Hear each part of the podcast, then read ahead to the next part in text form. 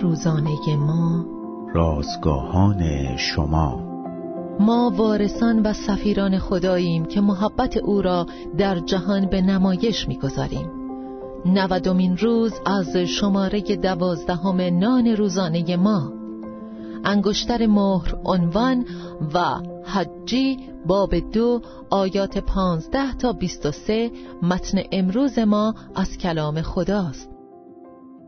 وقتی تازه با دوست جدید خارجی آشنا شده بودم متوجه لحجه انگلیسی جالب و انگشتری شدم که در انگشت کوچکش بود. بعدها دریافتم که سنگ آن انگشتر یک نگین معمولی نیست بلکه معرف تاریخ خانوادگی دوستم است که نشان آن بر روی آن انگشتر مهر حک شده بود. آن انگشتر تا حدودی شبیه انگشتر مهر در کتاب حجی نبی بود. حجی نبی در این کتاب کوچک عهد عتیق قوم خدا را به بازسازی معبد فرا می‌خواند. آنها که پیشتر به تبعید رفته بودند اکنون به سرزمین مادریشان باز میگشتند تا آن را از نو بسازند.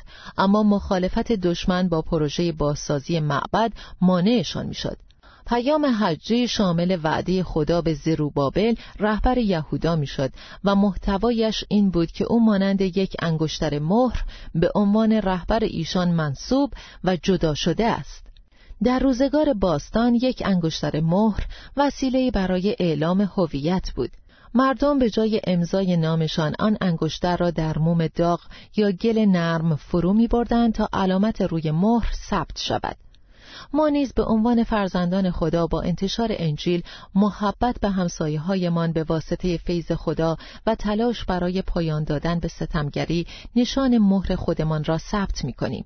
هر یک از ما مهر منحصر به فرد خود را داریم که نشانگر چگونگی آفرینشمان به صورت خدا و همچنین ترکیب بی همتای عطایا، تمایلات و درایت و حکمت خاص خودمان است. به ما این افتخار و خواندگی داده شده تا در جهان خدا ماننده انگشتر مهر عمل کنیم